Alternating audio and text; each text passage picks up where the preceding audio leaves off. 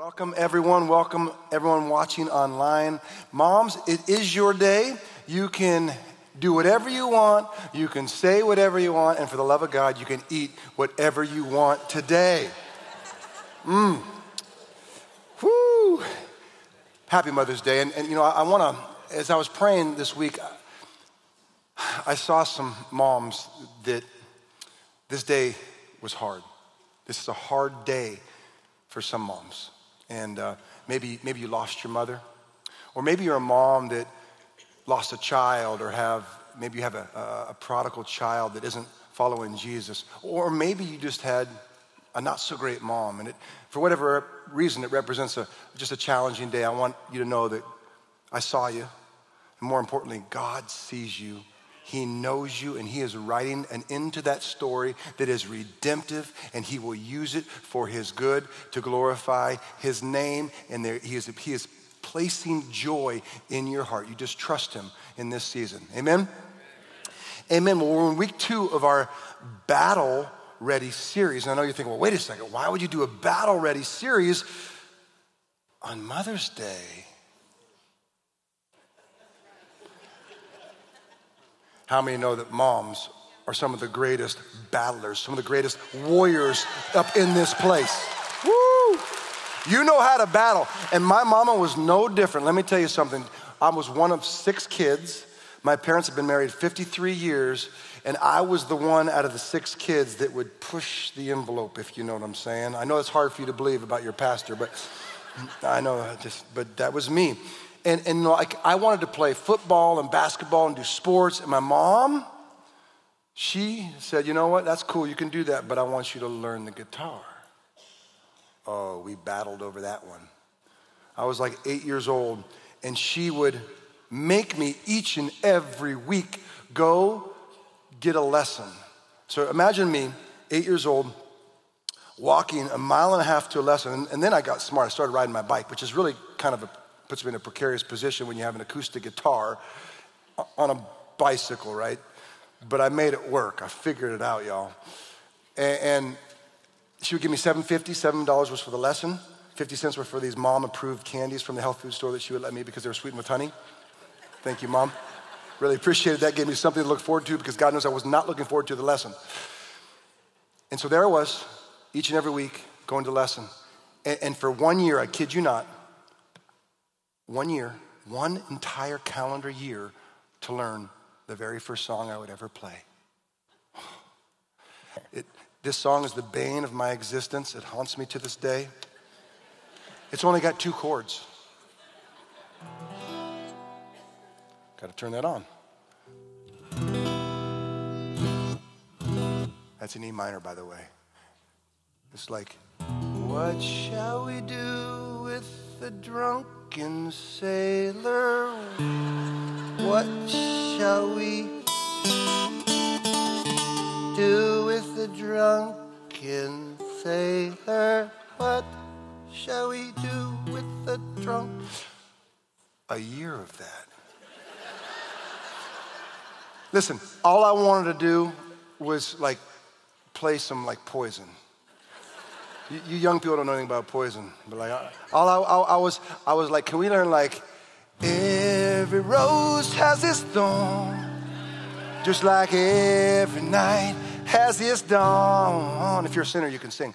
Just like every cowboy sings a sad, sad song. Every rose has its thorn. Yeah, it does. That's all I wanted to do. That's all. I love our church, by the way. I was like, what'd y'all do? Oh, well, we sang some poison today. No. No, but, but like, that's all I want to do. But before that, before there was every rose has a thorn, there was, what shall we do with the drunken sailor? What shall we? That came first. And eventually I would sing good songs like, uh, some glad morning when this life is over, I'll fly away to a home on God's celestial shore. I'll fly away. You know this part. I'll fly away, oh glory, I'll fly. Come on, you know this one, Ricky. when I die, hallelujah, by and by, I'll fly away.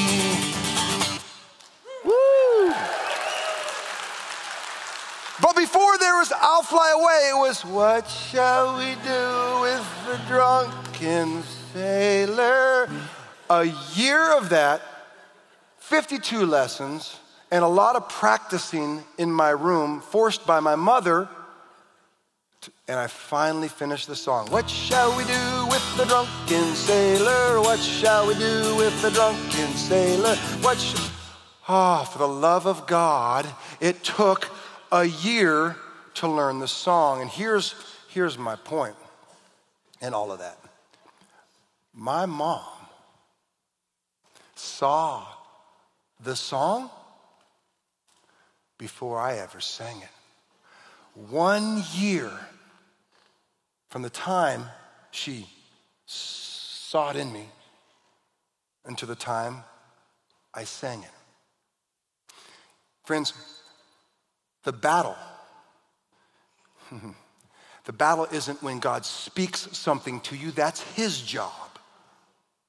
That's not the battle when He speaks it. And it's not the battle when we stand in victory, finally having sung the song. Oh, no, no, no. That's the fruition of the battle. The battle is in between. The battle is in between. The title of the message. The battle in between.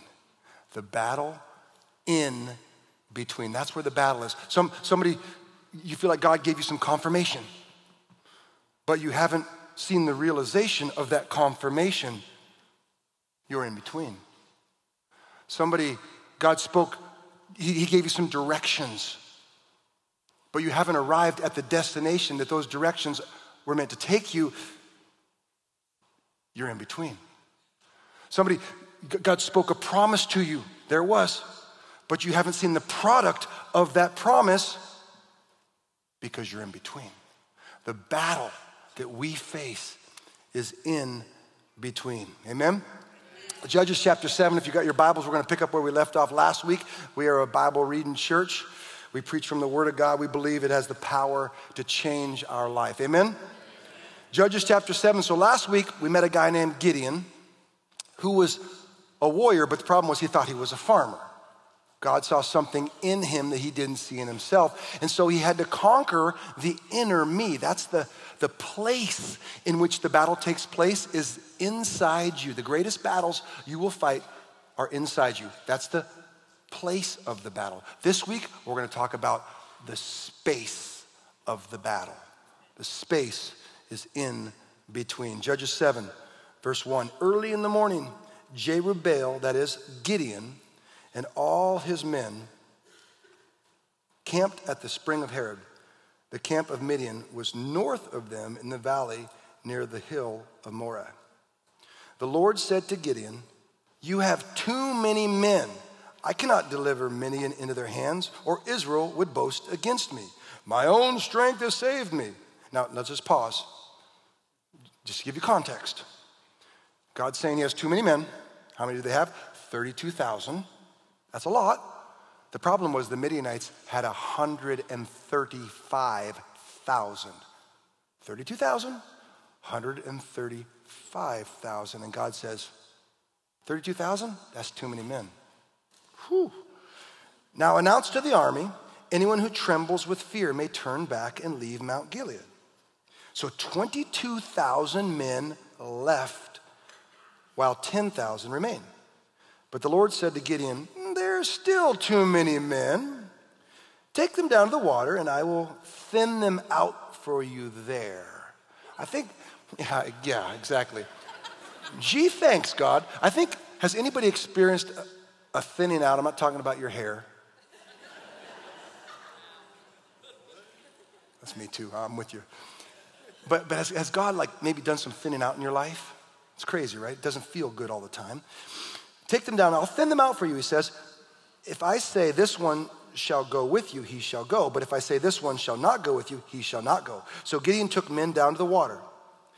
There, the Lord told him, Separate those who lap the water with their tongues as a dog laps from those who kneel down to drink. 300 of them drank from cupped hands, lapping like dogs. All the rest got down on their knees to drink.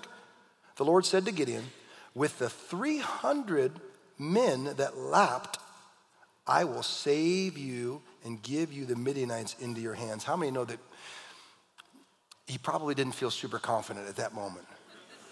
So let me get this straight. The guys that lapped with dogs, all 300 of them, were going to face 135,000. Got it, God. All right, got it. Let all the others go home. So Gideon sent the rest of the Israelites home, but he kept 300 who took over the provisions and the trumpets of the others. Now the camp of Midian lay below him in the valley. God, thank you for setting the stage for this great battle. The great battle we're going to talk about next week, but I don't really think that's the great battle. I think the great battle is in between. I think the great battle is what Gideon is facing right here, right now, in between what you spoke to him and the victory that lay ahead. God, help us fight the battle in between in Jesus' name. Amen. So there's the in between space between what God spoke and the victory was already big enough 32,000 to 135. God said, You know what? I'm going to decrease your army by 99%. Now he's got less than 1% of the army he had. He made the in between, that gap, even bigger. And then somebody can relate today. You feel like that in between that you're in is, is ginormous. So, why did he do that? Well, we know from the scriptures, one of the reasons he did that is because he wanted to make sure that he got the glory. And it was so, it was so lopsided that clearly only God could win that battle. Okay, that's one reason. But I would submit to you, if we read the scriptures, there's more. There's something more. There's something even maybe deeper going on. I think there's something that needs to be released in Gideon prior to that physical battle. There's something inside him. How do we know? He's fighting a battle. How do we know he's fighting a battle? Because remember from last week, if we read chapter six, we realize that there was four, it took four miraculous signs to get Gideon's attention. First of all, Jesus, we learned last week that Jesus shows up in the pre incarnate Christ, a, a Christophany, it's called. He shows up in the winepress. That's miracle number one. Then Jesus consumes the, the, the, the uh, sacrifice that Gideon prepared. He, he put his staff out and fire on the rock consumes it. That's miracle number two. Then we have the miracles of the fleece. Two, two miracles right in a row. There's four miracles. And, and next week we're going to see a fifth miracle. Why? because there's something going on. There's, there's, there's some battle faith. Battle faith, that's a term I want you to, to, to put in your brain. Battle faith. Battle faith. When you go to battle, there's a certain kind of faith called battle faith that we need to battle the enemy. And, and that's what God is trying to release in this in between period. In between is where battle faith is developed. That's the good news. It's bad news too because it's hard, but it's good news because there's something God is doing in your in between season. I know it stinks, I know it's hard, but you're in between. But God is saying, Oh, but there's something in you I'm trying to release. We take, how many know we take the path of least resistance? You know that? I mean, when's the last time, if you don't believe me, when's the last time you went to Fry's and you're like, there's all these lines, and, and you were like, I'm gonna go in the long line. Some, let somebody else go on the short. I'm just take the long line. Or, or, or how many of you, when you're on Bell Road and behind that car going 35, that Toyota Prius with the California plates? Yeah. Yeah, I saw you going 35 miles an hour. You know, I'm just going to stay behind this jack wagon um, instead of passing, right? Or how many of you still have internet, dial up internet? Yeah, you know, let, let, let, let the bandwidth, let somebody else, the younger folks have the bandwidth, right? No, we, we, we, we, don't, we don't do what's hard, we do what's easy, we take the path of least resistance. The problem with the path of least resistance is battle faith is idle in the absence of resistance. God uses resistance like training of a muscle to, to create and to, to release something inside of us. I believe God has placed a lion within each one of us. Oh, a lion that was meant to roar, that was meant to battle, that was meant to be victorious,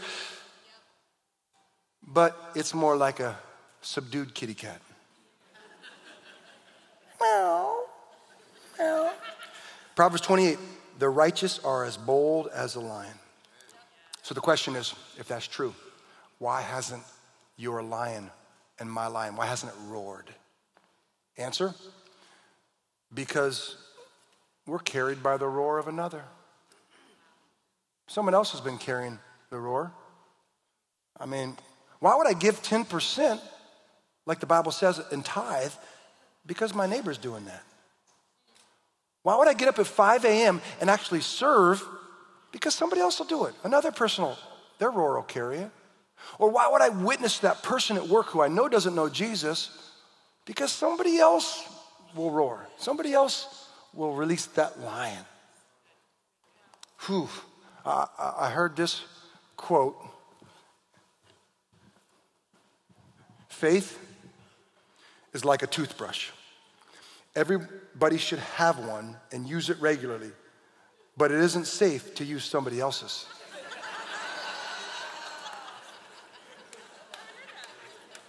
That's good, isn't it? Somebody's, you've been using somebody else's toothbrush. You just, this is great. I love this church. Thank you for giving. Thank you for serving. Thank you for doing everything that God called me to do. I'm glad your lion's roaring because my little kitty cat is sleepy time. Friends, stop using somebody else's toothbrush. Can, can I say that in love? Can you, can, can you know that that's coming from a heart that, that like loves you and cares about you, not trying to beat you up? Like, it's time to stop using somebody else's toothbrush. It's time to let that, that thing inside of us roar. And I saw some moms this week. Again, when I pray for you, God puts stuff in my spirit, drops it in, and you've been, you've been battling for your kids. And maybe you got, you know, your kids have some challenges. As, as if kids weren't going to have problems, as if we didn't have problems, and God still took care of us, right? And, and I think for some moms, I think God's saying, well, while you'll always battle for your kids, there's a time at which we move from the front line to the rear guard. We become prayer warriors. We become counselors. We, be, we stand in the gap, but we have to let their faith grow and blossom because if they use our toothbrush each and every day for the rest of their life, it will never be their faith. They will never own their own faith. And so I just want to free you up, moms. To, I don't know who I'm preaching to, but like, but God's saying, in love, take back your toothbrush. You're not abdicating your responsibility. You're not doing anything. You're just, I'm going to be the rear guard. I'm going to pray you up. I'm going to be there for you, but I'm going to let God do what only God can do. Remember, Gideon had to let 31,700 brothers leave. He had to do it. And sometimes we have to let our children release them to God. See, there's a space between a burden and a blessing, right? God gives you a burden. I have a burden to do this or that, whatever it is, but the blessing doesn't come right away. We have to understand that there's space. I call it God space. Some of you today, you know exactly what I'm talking about. You're dealing with some God space. And the challenge in the in between, when we deal with the God space, is not to fill the God space. God's spaces are not meant to be filled. They're like our obliques. There's supposed to be little cracks there, okay? really? Who said really? That's awesome. Yeah, really. But in and out double doubles ruined it for me, okay? But there's supposed to be there's supposed to be space. Here's why. Because God's space God's spaces require God's solutions. God's spaces, God induced space in the in between, we're not meant to fill, it requires God solutions. Whew, I just freed somebody up because you've been trying to figure it out. You've been trying to, to okay, God, I got to figure this out. And God said, no, no, no, no, you don't. No, you don't. You just have to be faithful. Isaiah 55, 9, as the heavens are higher than the earth, so are my ways higher than your ways, and my thoughts than your thoughts, declares the Lord. Thank you, God. I'm not a loser. Aren't you glad that Gideon, because you know, he, could you imagine the questions he had? these, this army, of the 300 guys that are left, they're like, uh, okay, fearless leader, 300 of us, 135,000 of them. Like, what's the plan?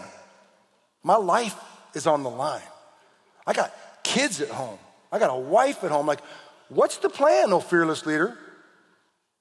And he didn't try to, well, I'm going to outflank them. We're going to outmaneuver them. We're going to strategize. No, no, no.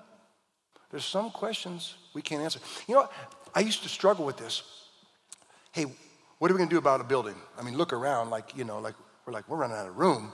And we, got, we literally have the biggest venue in, in, in our whole city. Bigger than any venue is this venue. We got the biggest venue and we're running out of room. What are we going to do? Yeah, well, yeah, we can give God praise. Yeah. Praise God. Uh, and, and, our kids is overflowing. It's crazy.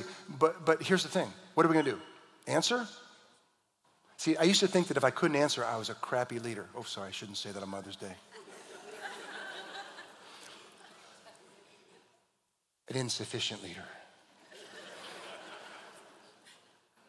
A leader lacking. Whatever.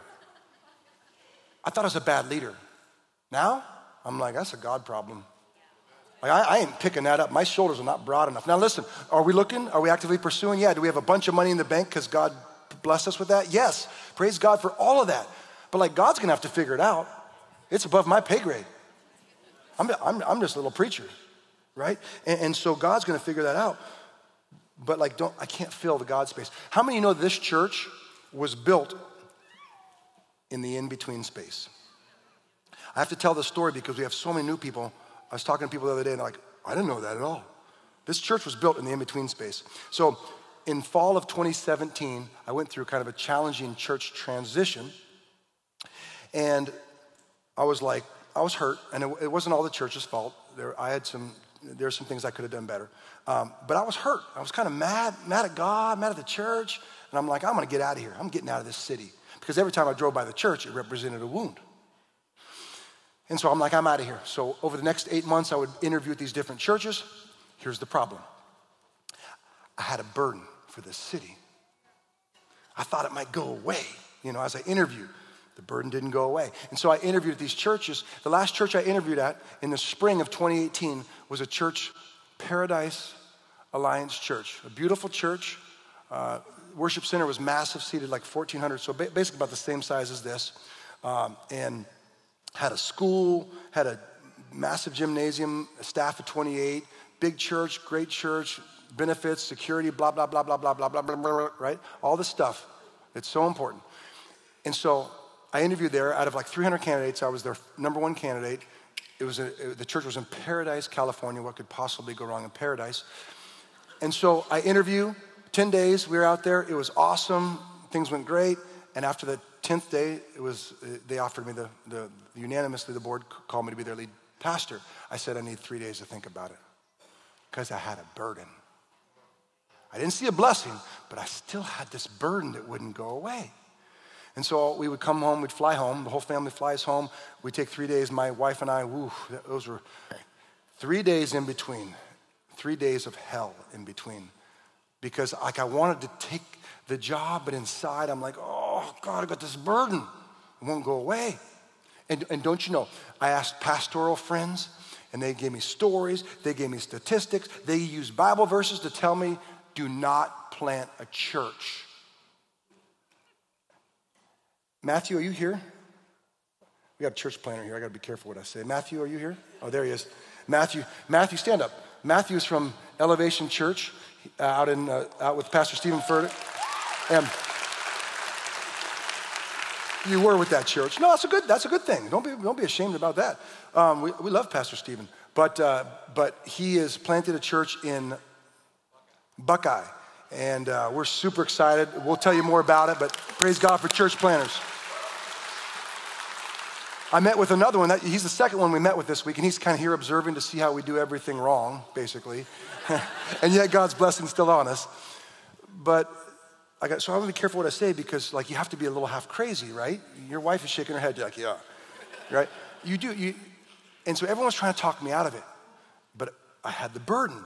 And so they call back three days later, and I tell them, I'm going to plant a church. They said, You're going to what? They said, You're crazy, blah, blah, blah. Tried to talk me out of it. They didn't.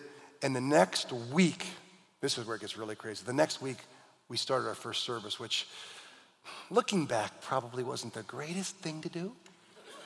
Probably could have waited like, you know, most people have like a 12 month to 18 month plan, but, you know, I'm crazy like that, right? So, the, then we had this, so six months. I planted the church, then six months of like living hell. It's hard, okay? It's just hard especially when I was in big churches and God was like stripping away pride and all these things that were inside of me that God had like gut. I didn't know they were there. And, and so there I am, like wrestling. God, I don't know if I can do this. And oh man, I'm. And then six months later, on November 8th, 2018, when I'm like, maybe I should have taken that job. What was I thinking? November 8th, 2018. 90% of paradise burned to the ground in what was and is to this day the most costly fire in California history. In a matter of 10 hours, the town was gone. It was the greatest natural disaster in the world of 2018. If you don't believe me, you can watch they made a documentary on Netflix called Fire in Paradise. I would have been there. My family would have been there. My kids would have been there. People died in that fire. Don't fill the space. Don't fill that God space. You let God fill the God space. Feel, because there's a burden. I don't see the blessing, but I feel the burden but I don't see it. Let God fill that space. He knows what He's doing. Trust Him. Trust Him. And I love it. You didn't ask me this, but like church planters, when, when we get together, they ask me this, this question like, well, what's the secret? What's the secret? Um, hang on, let me think about it. Jesus? oh, okay, okay, yeah, yeah, no, I get that. Of course, of course, Jesus. But like, what's your methodology? Jesus? I read the Bible and I try to do what he did. I mean, I don't, I don't, I know there's some great books on this stuff, but like, I'm just dumb enough to trust Jesus. And it's worked out. Why? Because he's enough. He's enough. And here's the thing they say, but can't you explain it? And I say, well, if you can explain it, God didn't do it. Ooh, yeah. Mm-hmm if you can explain it, it wasn't faith. And, and, and I think God, it's like the 300. Like, like we did everything wrong. We, we did. And I'm not, you know, saying that that's good. I'm just saying we did a lot of stuff wrong. And God's like, oh no, that's because I want to get the glory. You're going to do a bunch of stuff wrong, but because my hand is on this church, because my presence is upon this church, you will succeed because He is enough. Hmm. All right, so, so here's some things that, that from this passage. I want to practical things. So I think a lot of us, we have the wrong people in our battle circle. Okay? Uh, and I want, you to, I want you to think about this for a second. Your, your, your battle circle shapes your battle faith. And I think a lot of us have the wrong people in our battle circle, which is why Gideon had to send 22,000 people home because they were trembling in fear. That's what it says. Anyone who trembles with fear may turn back and leave Mount Gilead. So 22,000 men left. And don't act like you wouldn't have some level of fear if your life is on the line. And thank you to all brave men and women who serve our country and have put their lives on the line, by the way. And so there's a level of, of fear that, that we will have but when you're trembling with fear, you look over in the foxhole and the, the guy next to you has a, like a puddle of urine running down his leg, saying like, that's probably gonna make, maybe I'm gonna die too. Like, so synth, I, here, here's what I'm trying to say. Stop marching with wimps. March with warriors. We were meant to march with warriors. Yes, we have to evangelize and reach wimps, spiritual wimps, and we've all been one at a time or two. But like, don't put them in your foxhole. Don't you march with wimps.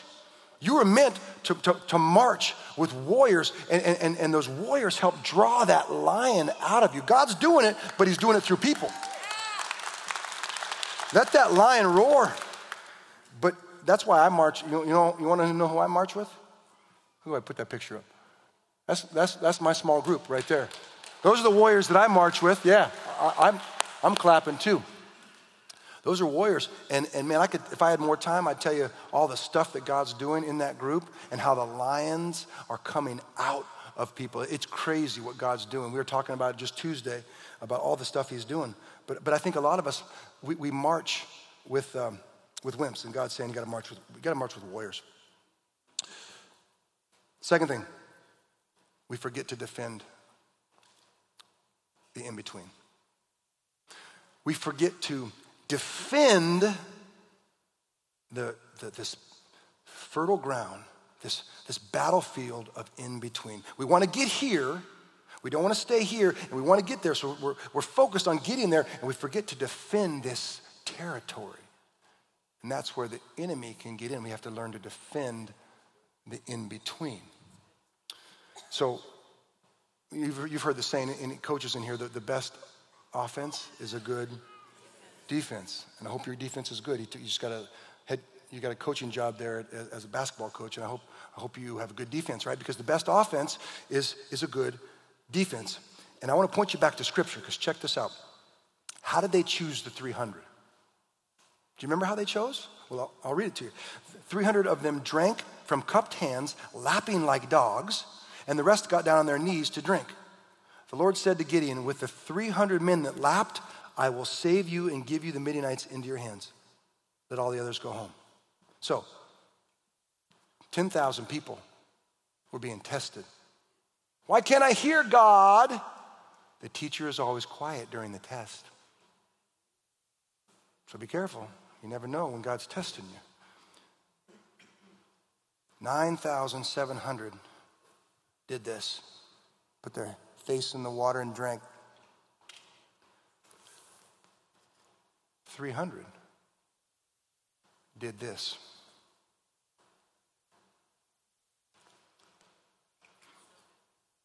Yeah.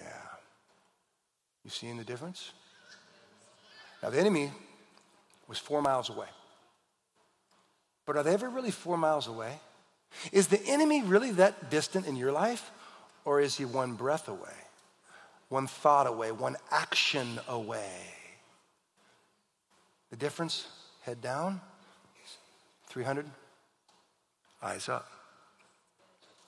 Now, we don't know what we don't know. So I can't tell you with 100% certainty what the Bible doesn't say, right? If it doesn't say, we don't know. But let me suggest, let me offer a suggestion based on what I know about Jesus and what I know about warriors is that this is a defensive posture. Eyes are always up. You think that the criteria for selection, selecting warriors would be like, hey, how can you swing a sword? Let's do some bench press tests. Let's do some cardio, a mile run, huh? No, no. The criteria through which God selected those warriors was, in my opinion, their defensive posture. Which brings me to Ephesians 6, the spiritual weapons the six armaments that God gives us. Last week we talked about the belt of truth. This week, quickly, we're going to focus on the defensive weapon, the shield of faith. Shield of faith. Ephesians 6 16. Take up the shield of faith. And by the way, if you're a New King James Version type of person, it says, above all, take up the shield of faith with which you can extinguish the flaming arrows of the evil one. How many of you know that there are arrows, fiery arrows, with your name on it, with your kid's name on it, with your spouse's name, incoming in your direction? And God gave you a spiritual weapon called the shield of faith with which to extinguish those flaming arrows. So, the uh, a Roman shield, the, the word is scutum. It's a Latin for shield. It was, uh, and by the way, I would have had one, but UPS was late, so I will have one tomorrow by 10 a.m. I got a lot of I got a lot of UPS jokes, but I'm not going to say it because I know we have people who work there, so I ain't going to say it. I'm going to fight the temptation to tell you what I think UPS stands for. Sorry. You can use your imagination. But I'll have, I'll have a Roman shield at my house tomorrow. But we have a picture of one. There it is. And so, it, it, it, now that's not made for close combat. That's a very large shield. That's made to ward off flaming arrows. In fact, it's, it's, it's, it's about 22 pounds. It is uh, made of three pieces of wood compressed together. It, um, it's, it's wrapped in animal hide. And what they would do is they would wet the animal hide before they go into battle so as to help extinguish those arrows. So that's the Roman, Roman shield. Now, you notice it's curved. You see how it's curved? Why is that important? Well, and I need, I need, uh, I need Hope. Why don't you come up here? Hope. And uh, I would ask, oh, Sandy, come up here. You can do it too. If I offend her, that's okay. She's my wife. I offend her on a daily basis. I'm kidding. Um, so come on up here. I want to use, uh, here, there's some shields. Let's see. So I don't have a Roman shield, but this, it's not exactly period specific. This is a Viking shield from the 8th century. You can hold that one. This slightly cooler shield is, uh, well, let's give you the cool one. Cindy? Uh, you, I'm going to give you the cool one. This is from the Bronze Age. That is a Greek shield. You may recognize that from Brad Pitt. Okay. Um, so, so you get the cool one. All right. So, but imagine it was that shield you saw. Because, but I don't have it, okay? Work with me. That's all Amazon had. So they're, they're meant to, so they would go into battle. They had a battle formation. The Latin word is testudo, meaning shell or tortoise.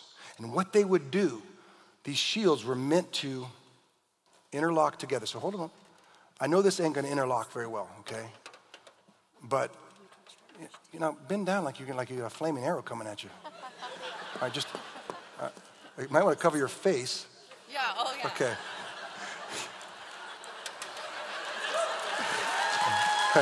There you go. Nice. There you getting it. That's that'll preach right there. No, no. Okay. So, so here, the, here's my point: is those shields were made to maximize their strength.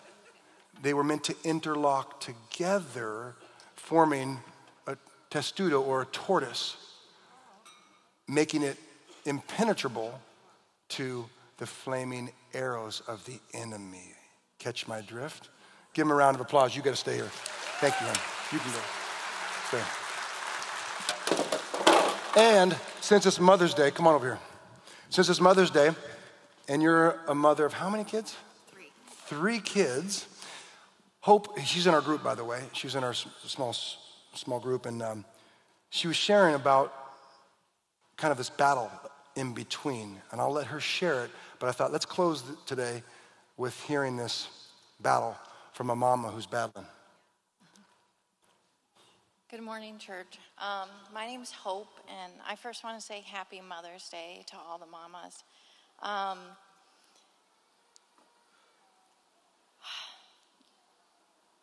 this Mother's Day is so hard, and I'm sure it's hard for some of you.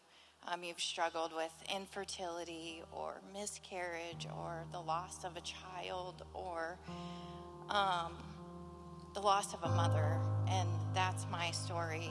Is my mom passed away?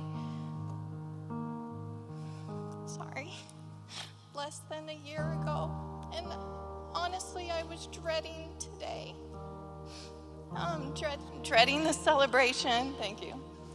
Um, and the Lord had different plans for me. He, um, I'm a hospice nurse, and He um, had me see a patient that was the same age and had the same diagnosis of what my mom passed away of on Monday. And I just remember standing like outside the room, and I'm like, Lord, I can't go in. And I had a nursing assistant that was with me, and he, um, he's like, we're going in hope. And we went in and we were taking care of the patient, and just out of the blue, she says, There is no way that the Lord could forgive me for the things that I have done. And we all know that's not true. Um, and in that moment, our chaplain came and he had his Bible in hand, and we started to read scripture over this woman, and she was crying. And I took her hand and I began to just stroke her hair, and I said, God loves you so much, and He knows the hairs on your head, and He catches your tears in a bottle. And in that moment, I knew my purpose, even though it was difficult.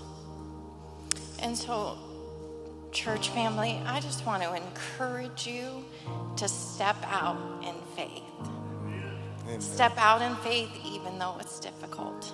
And you might even heal in the process, like I did. Amen. Come on, give God praise for hope. Good job, girl.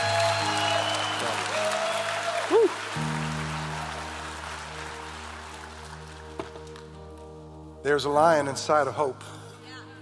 And she was at the, she had the decision.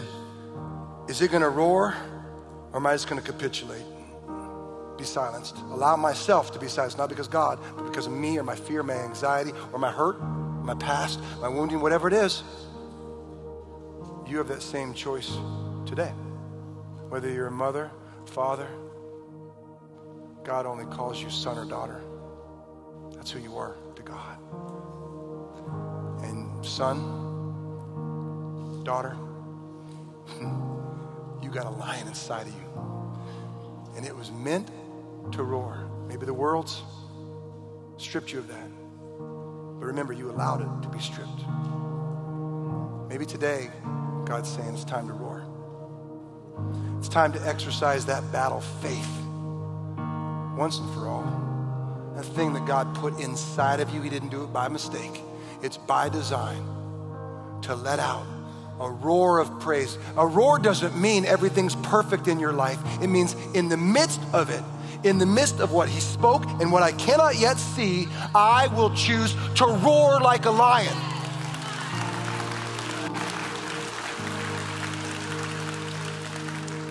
And so, with every head bowed and just eye closed as we close, maybe today you don't have that line inside of you. You can't release that which you do not have. If you do not know Jesus, the Lion of Judah, and you want Him to be your Lord and Savior, you want Him to dwell within you, just pray a prayer like this say, God, I need you in my life. Fill me with your spirit. Lion of Judah, I accept you, Jesus, as my Savior, as my Lord, and as my King from this moment on. I live for you. With every head bowed and every eye closed, if you just prayed that prayer, that lion is now within you. The presence of the living God is literally now taking up residence within you. It's that simple. He did all the work. But before we go, for those of you that have that lion now within you, whether you accepted him today or long ago, I want to give you an opportunity to release that lion. I, want you to pray quietly, a prayer of release. Just say something like this quietly Lord, just release the lion within me. What I want you to do is I want, I want to encourage you to pray that prayer as God leads you. If it's not for you, then don't pray it. But if you if it is for you, then pray it. Pray that prayer. God, release the lion within me. And after you release that, if you prayed that prayer, if you if that's you, as we begin to worship, as a sign to God that I prayed that prayer and I will actively live out the releasing of that lion. I want you to, after you pray that prayer, to stand and worship as we sing together.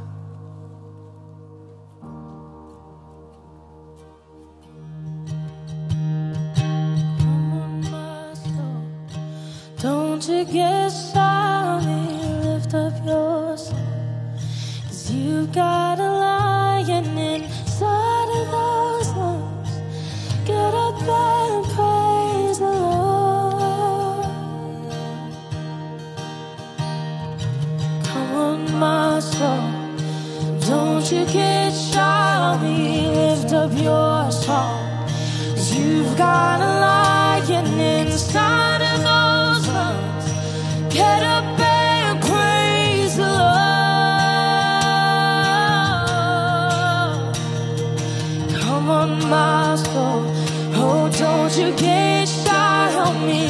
up your song. Cause you've got a lion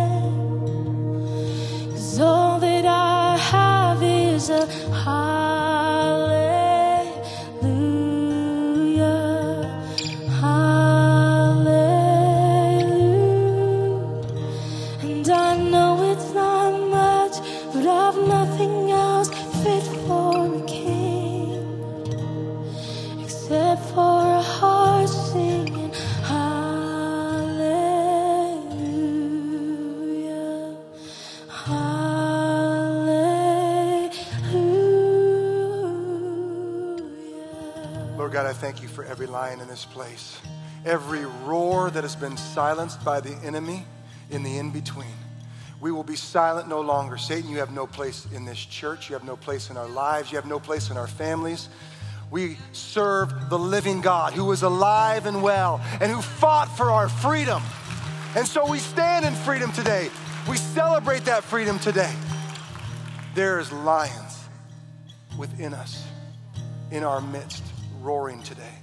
I pray as we leave this place, we would let that roar not just be a Sunday morning roar, but a Monday morning, Monday afternoon, a Tuesday night, a roar all throughout the week, God. We would let it roar in our workplace, let it roar in our homes, not because things are perfect, but because you're perfect. Lord, we love you. We praise you and we thank you for what you have done and what you are doing in this family. It is fun to watch. You get the glory. You're the victor. And but but because you are, we are through you. We stand in that victory. In the in between, knowing that that day of victory is coming.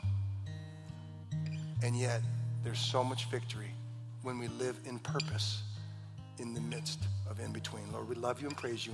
Thank you for this. In Jesus' name, amen. Give God praise in this place.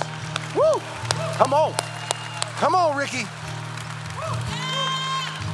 Hey, listen, if you prayed that prayer to, to accept Christ, stop at our Connect counter on the way out. We got a little free gift for you. If you need prayer, we got our pastors and our prayer team. We'd love to pray with you.